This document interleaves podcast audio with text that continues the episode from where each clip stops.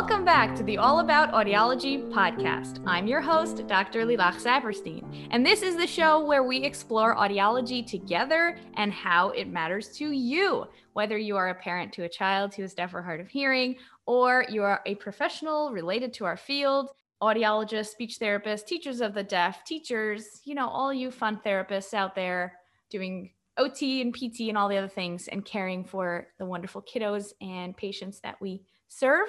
So, on this show, we talk a lot about different topics, and there's kind of a mix in the audience, like I said, on the patient and family side and on the professional side.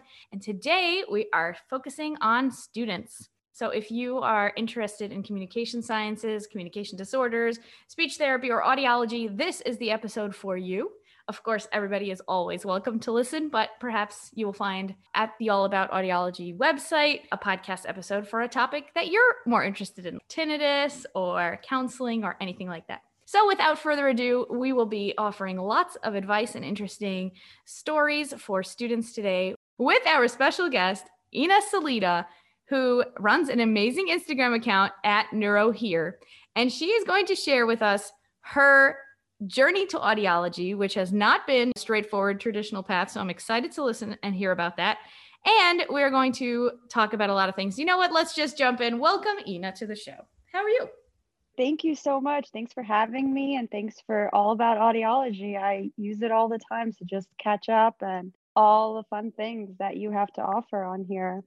Thank you. Oh, I love the students sending me DMs on Instagram. Listen, that's how this happened. So if you're on Instagram, DM me and we could schmooze. I have to say that I love your Instagram account and you break down the concepts like, oh, let's talk about this or that that you just learned about. So it's very approachable from the student perspective, but also very well researched. Because this is the thing I have more respect in a lot of sense for students and for early professionals because they're so in it studying and like the research and everything. And then as you get on your career you kind of do your day-to-day stuff more. So sometimes students know more what they're talking about than yeah. people who've been in the field for longer. I definitely understand that. I mean as i learn switching over from in-house clinics to actual real clinics where i'm seeing real patients there's so many things that you tend to forget that you might have learned in class. And then, so I just like to use NeuroHear as literally as I'm learning it, I'm teaching it. And this way that I can explain it, I think maybe in words that most people can understand. It's not textbook definitions. So it's always just little snippets of the journey of audiology. Yeah, and that's also such a great tip for anyone in grad school or studying anything. If you can explain it, then you have mastered it. I always tried to do group study sessions and like studying with other people because if I'm there by myself, it's like this is boring. But if I have to explain it, yes, like light up.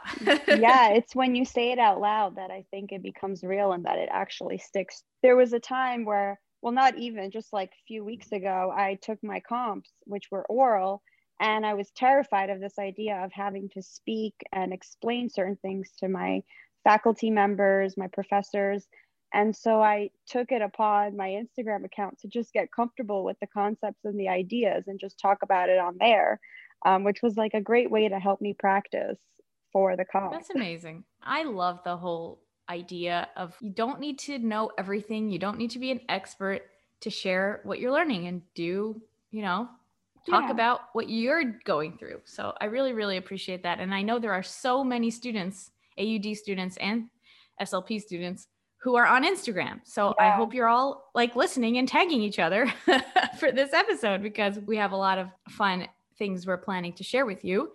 So I want to start with one of the most interesting things you shared with me. You told me that you implanted rats with cochlear implants. So please take us back. Tell us how you got to that moment in time and how that brought you to audiology. So tell us about yourself, Ina. That's always a fun thing to start off with. I think people find that the most interesting thing about me is that I've implanted rats with cochlear implants, and I love to say that. So I started off at Hunter College, uh, where I was on the pre med track. So I was majoring in biology and neuroscience. Well, I'm an immigrant myself, and I come from a very immigrant mentality parents where it's like you become a doctor, a lawyer, an engineer, something with a strong foundation behind. And so I always knew I wanted to become some sort of healthcare worker, whether it was nursing or become a doctor. I just knew I wanted to help people. So um, majored in biology. I didn't have that guidance from my family that maybe most people do. I was the oldest child, so I kind of had to figure it out on my own. And I was learning essentially through my friends and through my school um, the next steps I need to take. And so I needed to get involved in research. So I cold emailed about over 50 professors in the New York area from Columbia, CUNY, um, NYU, just asking if I could please volunteer in their labs just to learn and watch what is going on in research. And my old PI reached out to me and told me that he has a position available and I should come in. So I took it. I didn't ask questions, I just took it. And he assigned me to a project on cochlear implants. I just need to stop you right here for a second. Make sure everybody heard that. You emailed people you did not know who did not know you without any connection or person in between. You just like found their email on a website that they are faculty somewhere and then emailed them and said, Hi, how can I help you? So if anybody wants to learn about how to get gigs, it's not like, oh, no one's going to come and knock on your door and say, Welcome, would you like to learn this? Like you have to go out there and get it.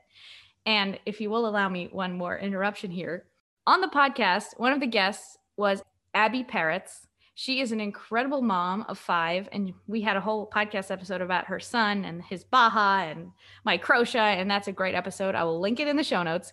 But Abby Parrots is also a freelance writer who teaches other freelance writers how to be successful, specifically moms, because she had a son who was battling cancer and that like devastated their whole family and she like needed to like figure out that story. And then when when he got well like she said there's all these other moms in these groups that i'm part of who need help like bringing income but they they, they can't like have a regular job. They're always at appointments and stuff. So she's like let me teach you how to be a freelance writer. And that's how her business began. So i'm like a big fan of abby's. We're friends now. Super fun.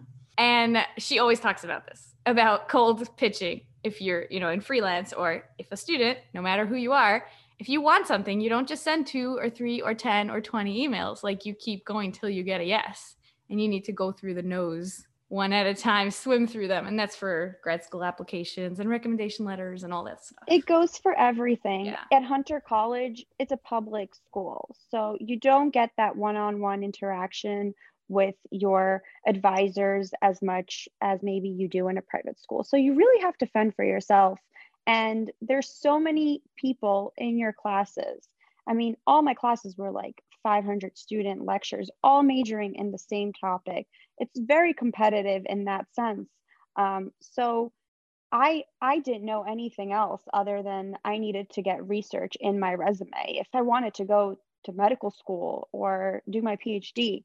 So that was just kind of what I did. And I always recommended that. And I always took that with me with every other step in my career is to not be afraid to ask if you need help and just reach out to people. People are willing to help, but they can't get to you if they don't know that you need their help. And so even with my account on NeuroHear, I make sure to take my time to answer questions to these students who are in high school or in college and just want to know these little simple things that they don't find out at orientation and I still do that till this day. I'm still meeting with different audiologists and reaching out to other people in the field and just kind of getting ideas of where I see myself fit in because it is such a diverse field even though like there's so many things you can do as an audiologist and it's important to have a strong foundation so that you can know which way you want to take your career towards and it's helpful to to the people you're reaching out to because they want research students. They are looking for undergrads sometimes,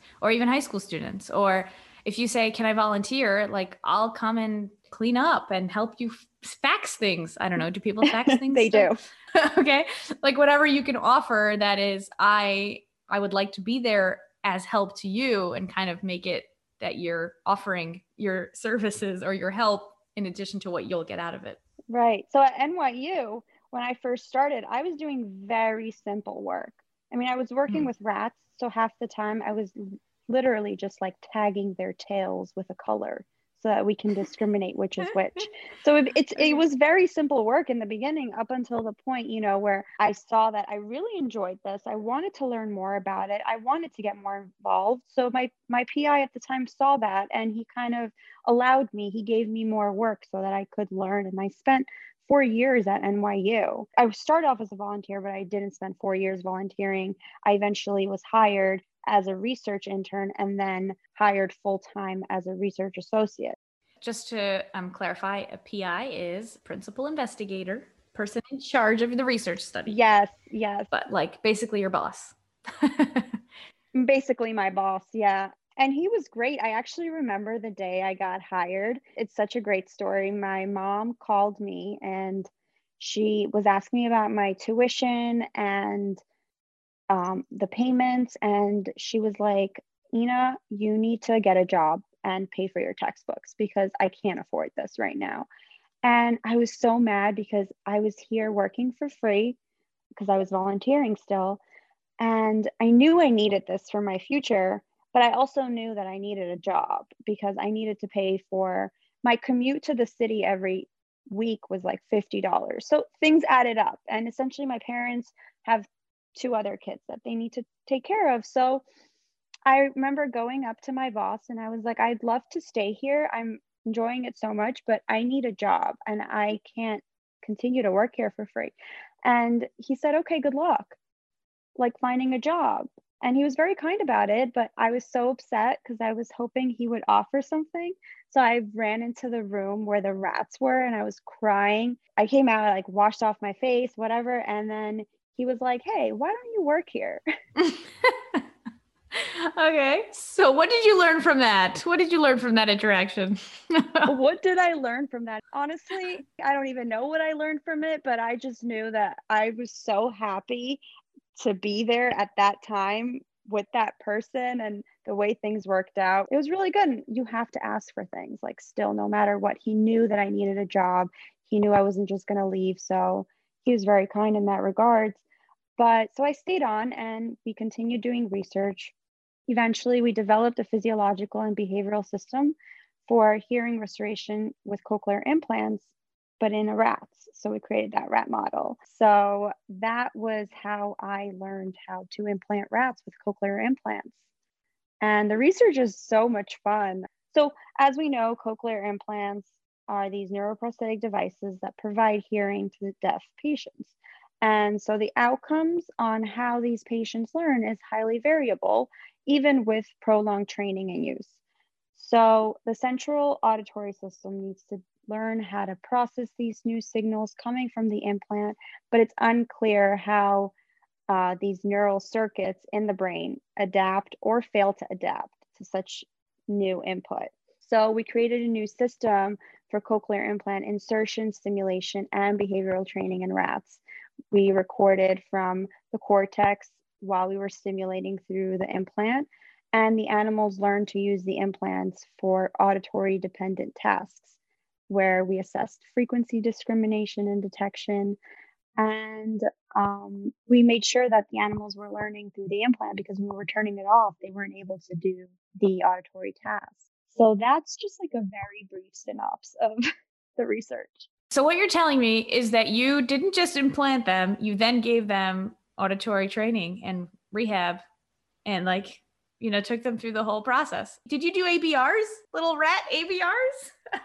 we did rat ABRs and I remember I like when I first was doing ABRs, it was same thing as we do with patients now, but it was just so funny to me when we got to like clinic in real life, like in audiology, the program with, with people. people. Oh my goodness! and I'm like, you couldn't paint their I tails. paint their tails, of course not.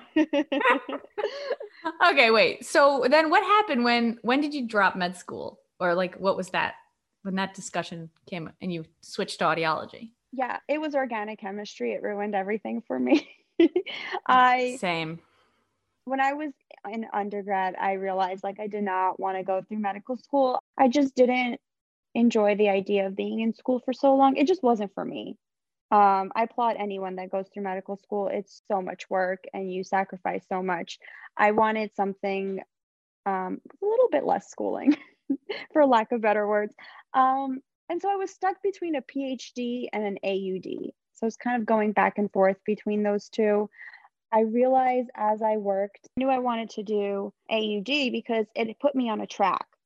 And I knew when I started, I knew when I ended, and there were so many different things that I can do with the degree myself, whether I wanted to work in a clinic or educational audiologist or work in the industry or consult, the options were open. I spoke to some audiologists that were working as research audiologists on my team at NYU, and they were so happy. And initially, that's kind of where my path was. I thought I would become a research audiologist. But as I continued in the program, I realized I really love working with people and with patients. And it's so rewarding to me to help patients um, just better improving their lives and their quality of life. So I know for sure I want to work in clinics. Yeah, I bet you never got a thank you note from any of those rats.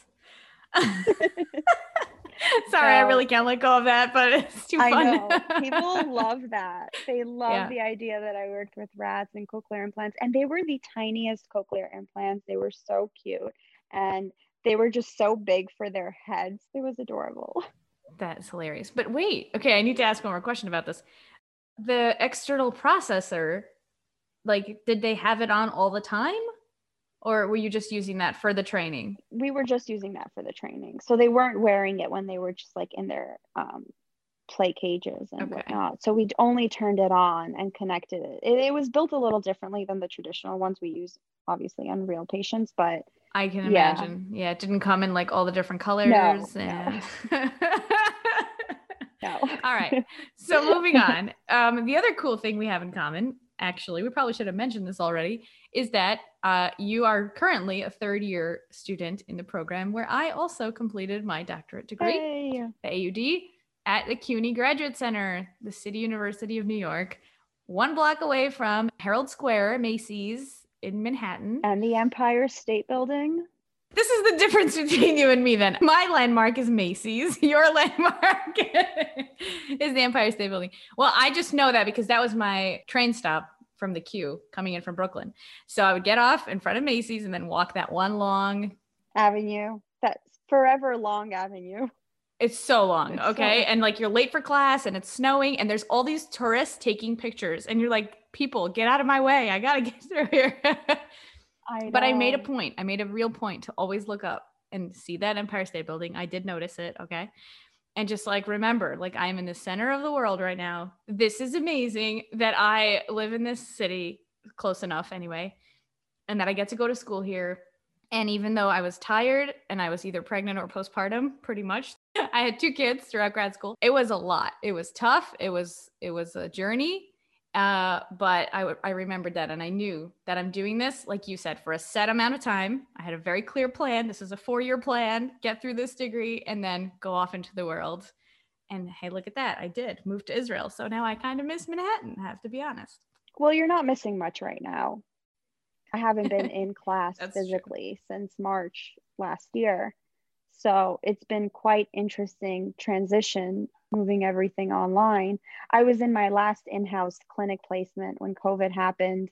And I was so excited for this placement because this is where we were learning those real clinical um, hacks, I could say, because a lot of what you learn in audiology at school um, isn't the way you actually practice it in clinic. There's so many different things that you do differently. And this was the placement we were learning all those shortcuts to masking, which I was very excited about because I'm terrible at masking. Mm-hmm.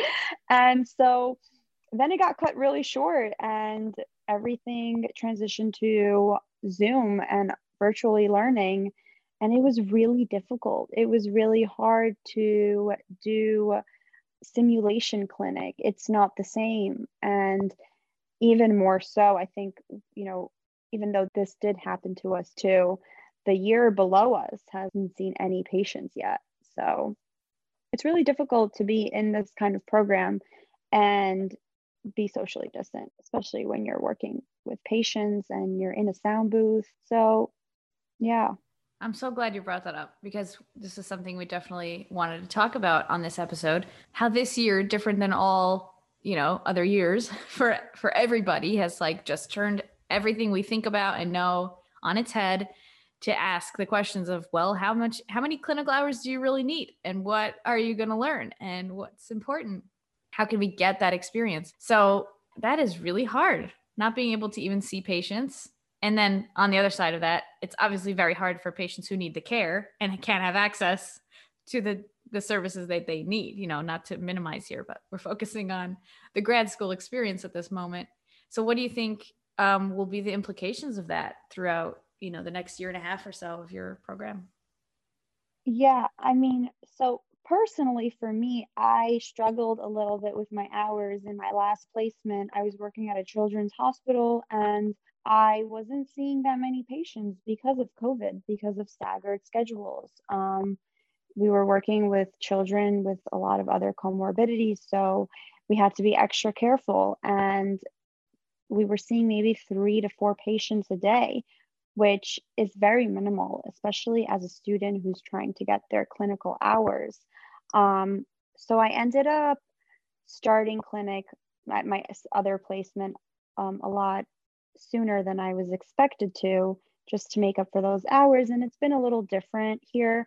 Um, one thing I noticed a lot with like the other placement that I was at, where I wasn't seeing as many patients, um, all these children and their regression in school socially it was so heartbreaking to see the causes and the effects of what covid has brought upon their lives during this time and how you know that relates back of course to like them having a hearing impairment. A lot of students were struggling hearing their classes through zoom. They couldn't afford the hearing aids that connected um, wirelessly and bluetooth. So it was very eye-opening experience which i enjoyed.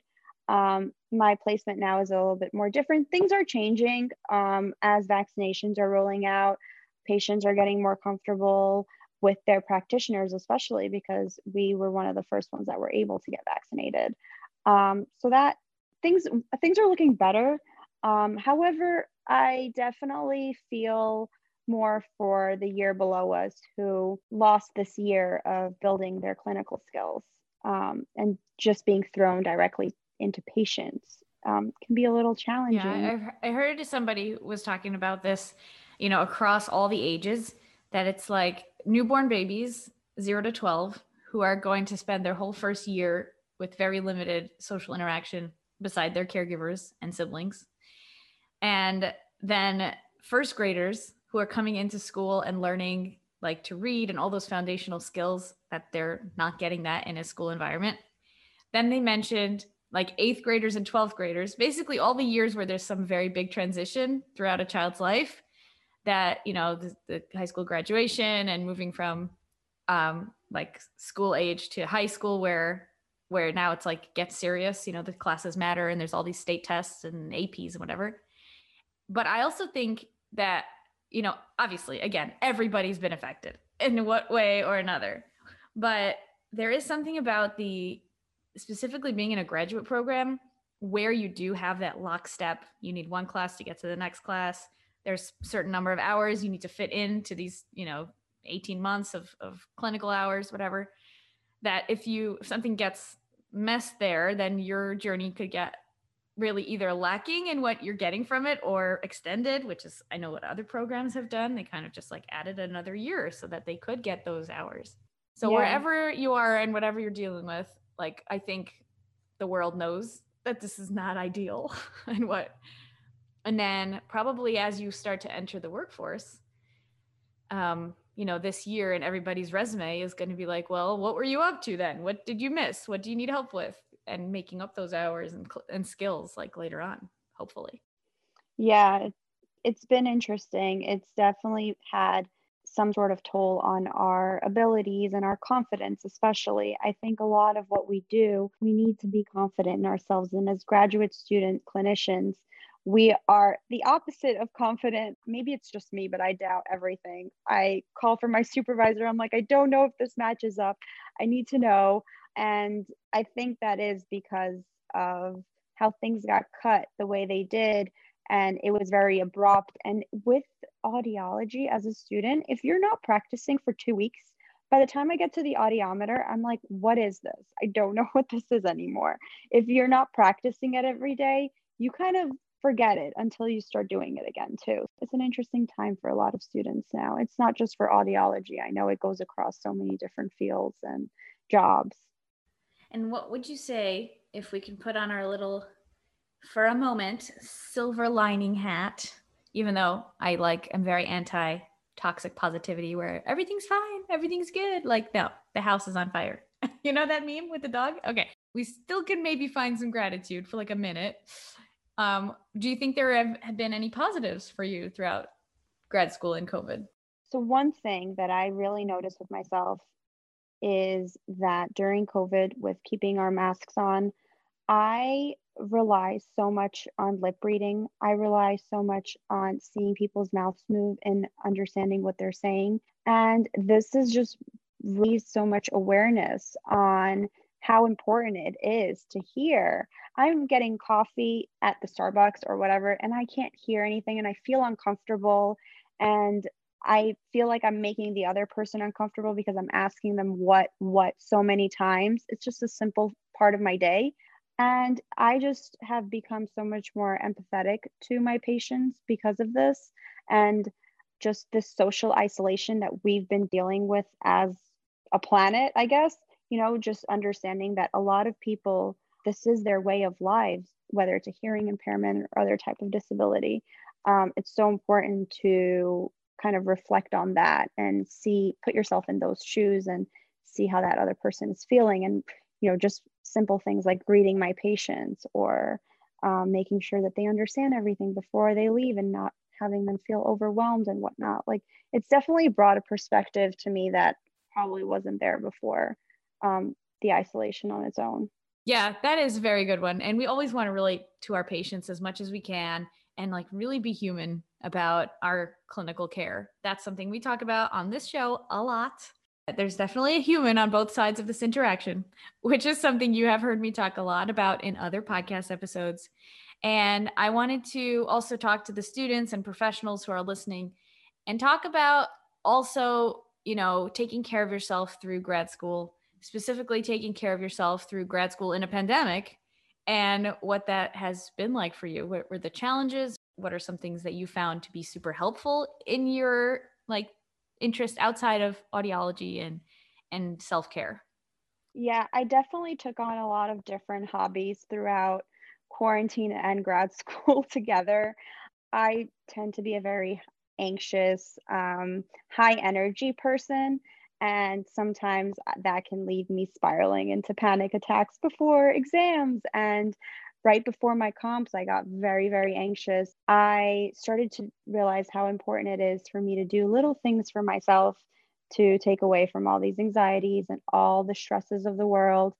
And what some things that really worked for me was as simple as like taking a walk when I saw like I was getting in my head or doing a workout or these very cliche things that actually work. Taking a bath, doing my nails. It's okay to make time for yourself. If you're not going to make time for yourself, things aren't going to go right for sure. I mean, there's going to be so many different things in your day that come up, whether you're in school or whether you're seeing a patient that are going to stress you out. And it's important to realize these things and um, accept them, and then also have healthy coping mechanisms. Um, so, I mean, there's a lot of things that I did during grad school that changed my life. I met my husband, got engaged, got married, all like almost within COVID. Wow. Congrats. Um, so it really puts things in perspective in that sense um, that there's so many other things that are important in life too. Definitely. And I think that goes back to the uh, the med school thing where I also was like considering med school in undergrad. and pretty much everyone I spoke to said you you definitely have a way to make this work, but burnout is real and it comes like hard and it lasts for like eight years. like it, it is intense for a long time. Whereas graduate school, even though it is intense and a lot, there are like peaks, peaks and valleys, like finals time when you have your comp exams. Oh, okay. Yes, you buckle down and you get serious and you can't see friends and you can't do anything. But, you know, it's not like that for the whole duration of the four years. You, you have to write a big thesis, but it, it isn't like the way that med students and later on residents have, you know, 24 hour calls and all these other really intense shifts. Um, so when you're thinking about career choices, like make sure to talk to someone who's in it and get the real life day to day operation of like, what is this actually going to look like? Will I be able to see my family? Can I eat food besides for like pizza? yeah, I mean, there's so many times where I forget that lunch is one meal and not five different snacks throughout the time yeah. of 12 and 3 exactly. Um yeah i mean you're you're right. I mean i think you said it perfectly. There are peaks and valleys in the program. There are weeks that you can have you know it's more relaxing than other times. And that's a really good time to get a head start on the projects and the mm-hmm. assignments and throughout those one credit courses i mean that you that one paper you have to write it's best to get it out the way in the beginning so you don't have to deal with it at a peak where you have a test and you have a midterm and you have all these other things going on. So just balancing your schedules luckily when you get your syllabus ahead of time it's really important to like look at it and see okay what can i get out the way? The most simplest thing that you can do just to get out the way it will help you so much. Your future self will thank you so much for just doing like the smallest thing. Yeah. That is a good tip. Very, very good tip. I remember that first week of every semester getting all the syllabi, sitting with my highlighters and my planner. And it was like, okay, people. and I love that. I love the fact that in being a student, you knew what your next four months were going to look like specifically to the minute. so I also knew like, okay, these are the times I'm already in Manhattan. I'm already there. So I'm going to add two hours of library time on that day and like things like that. So get organized. Yeah. Getting that calendar all filled in as soon as you get those syllabi is has been like it's one of my favorite things to do in the beginning of the semester is write down all the days I have class and all the days I don't and just kind of build this like tentative schedule for myself that I can follow every day and can schedule all of life events around it and it works out. It's not that bad. Um, in terms of managing life in grad school it's can get very overwhelming in the beginning if you don't have that schedule within your routine within your routine everyday routine and um, can get into bad habits of sleeping in late because you have a class at four but um, you got to do what's right for you and what works for you and that's going to be different from everyone else. I know at some points during the program, I would like ask the girls in my cohort, I'm like, are you studying? Because I felt guilty because I wasn't studying, but everyone learns differently. And it's important to not compare yourself to your peers because what may work for them may not work for you, and vice versa. And accepting that and understanding that, that maybe you need five hours to learn this concept and someone else needs one, or the other way around that's really important because I always did that. I always compared. And if my friends were studying 12 hours a day, I felt like I need to sit there and study 12 hours a day too. Meanwhile, you know, there can be so many different little things that you can do um, during those 12 hours if you just have more of a strict approach with your time. Yeah. And exactly, not to forget that each person also comes with their own background because you knew what cochlear implants were. You yourself were implanting them into rats. I, if anyone missed that from the beginning, you know, so you knew a lot about audiology concepts from a research perspective.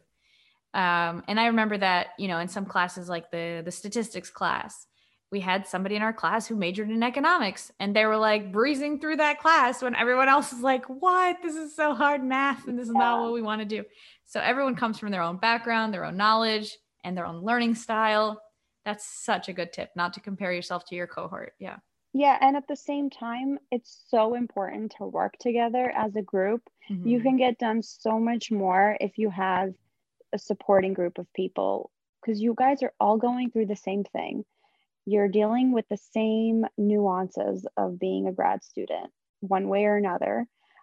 And having a group of people in which you can study with, you can freely ask questions and just kind of split the work up because there's a lot of group work. At least in my experience, there's been tons of group work and just understanding who you work well with and who you don't and keeping it that way along the way will help tremendously in your time like efficacy as well. So true. And if you can develop those relationships like early on, then you know, make that a priority. So I went to grad school, graduated grad school 2017.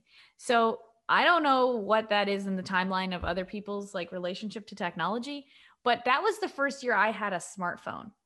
like my parents were very strict on the whole smartphone thing. Like I didn't even have texting throughout college. And then here I was like in grad school. That was the first time I learned about Google Docs. And here I was in a classroom and everyone's typing into the same document, taking notes together. I was like blown away by this. Google Docs is one of my favorite things till this day. Yes. And and Google Docs and Google Sheets and setting up like things that everybody could be editing at the same time, even presentations, you could work on them. Obviously, everybody else knows this right now. Okay. This is like old news, especially post COVID. Everybody knows about virtual working together stuff. But like the fact that we can do a presentation without having to meet at the library, like this was a game changer for me. Yeah, it's true. One of the things that really helped us as a group for this last comp that we did, we knew it was going to be oral. So I actually organized so that we all meet on Zoom and we just free like freely ask questions to one another that we can we're expecting from the test. And it kind of put us in the spot and um, really tested one another on our skills. And it it made everything so much better for for the day of the test. Like we were more comfortable with speaking out loud speaking on the camera in front of other people.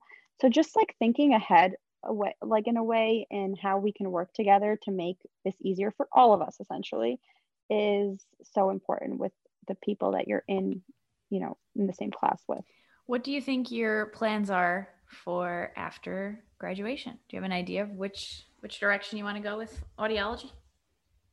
I love that question. I'm so intrigued by everything. It's so hard to answer it, but um, I I will definitely be working clinically with patients, um, whether that's going to be more hospital based or uh, private practice based. I'm not sure yet. Um, it's an it's a hard time right now because it almost seems like I'm willing to accept any job I can get because it's COVID and jobs are so limited and it's scary because the group that the year that just graduated before us, they graduated in May, which was really difficult to land a job. It was kind of right where COVID was still pretty bad. So I'm grateful for any job. However, if I had to choose, I think I'm very interested in private practice um, maybe one day opening my own private practice and taking it from there. That's great. That's a really good direction. And I love that you said, you know, you're intrigued by everything because that's such a good place to be and don't lose that enthusiasm for for everything audiology and and like you said you might switch in 5 years and 10 years you might become a podcaster you know you never know you never know Maybe I'll become like a YouTuber and do like cool audiology YouTube videos. Totally. There's amazing audiologists doing great stuff. Dr. Ben Thompson, he was on the show. We talked about tinnitus, so he's on YouTube. And Dr. Rose, Stephanie Marie Rose, she's Dr. Rose Helps You Hear. And Dr. Cliff, listen, there's audiology representation on YouTube, so you could definitely join that. Dr. Dawn, too. Mm-hmm. I think there's so many, and I love seeing all the different audiology accounts on social media, whether it's TikTok or Instagram or YouTube. I love listening to those, and I end up learning so much, especially when there's a concept that I don't understand well enough to explain it. I think that's definitely when I go to like the YouTube audiologist because they do such a good job collectively at explaining really like hard concepts sometimes in a very simple way. Yeah. Yeah. And I think this also goes back to the other thing we spoke about, which is that you are not only an audiologist, you're also like, you have family, whatever that looks like. You have your own interests, your own hobbies, and maybe you also have interest in something else like business, or you're also interested in social media marketing and you do this. There's other skills in your life that you could incorporate into your career. That's not just like one thing. Mm-hmm. Yeah, there's many avenues to the field that it allows you to kind of be open ended in that way. I don't know where I'll be in five years from now. I didn't know five years ago that I would be here, to be honest with you. So it, I, I enjoy that journey and that excitement. Um, and I'm open. I'm open to new ideas. I'm open to trying things out. Um, so I'm so excited overall. Yes. Ina, thank you so much for sharing your journey with us and so many tips. So, just to end off, I always ask my guests, what advice do you have to our listeners? My advice would be if you're an audiology student and you're unsure about the different career paths that are available for you, if you have specific questions about what you can do or how much can you expect to make or these uncomfortable questions that aren't necessarily always answered, ask the people that you think may know. Um, reach out to people, cold email, cold call. You are so right. Ask if you don't know. That is amazing advice. In fact, we did a whole episode on that. no dumb questions. That was with my husband, Dr. Jonas Saperstein. We talked all about feeling confident and comfortable asking your providers questions. Um, so thank you. That is wonderful advice for our listeners. And if anybody wants to find you and and follow you, at NeuroHear on Instagram. And while you're there, you should also come and send me a DM that you heard this episode, what resonated for you, what your path is, what you're thinking about in audiology. I'm at All About Audiology Podcast and allaboutaudiology.com. Thank you so much for being a part of this community and for listening. I'm Dr. Lilach Saperstein, and this is the All About Audiology Podcast. Thank you.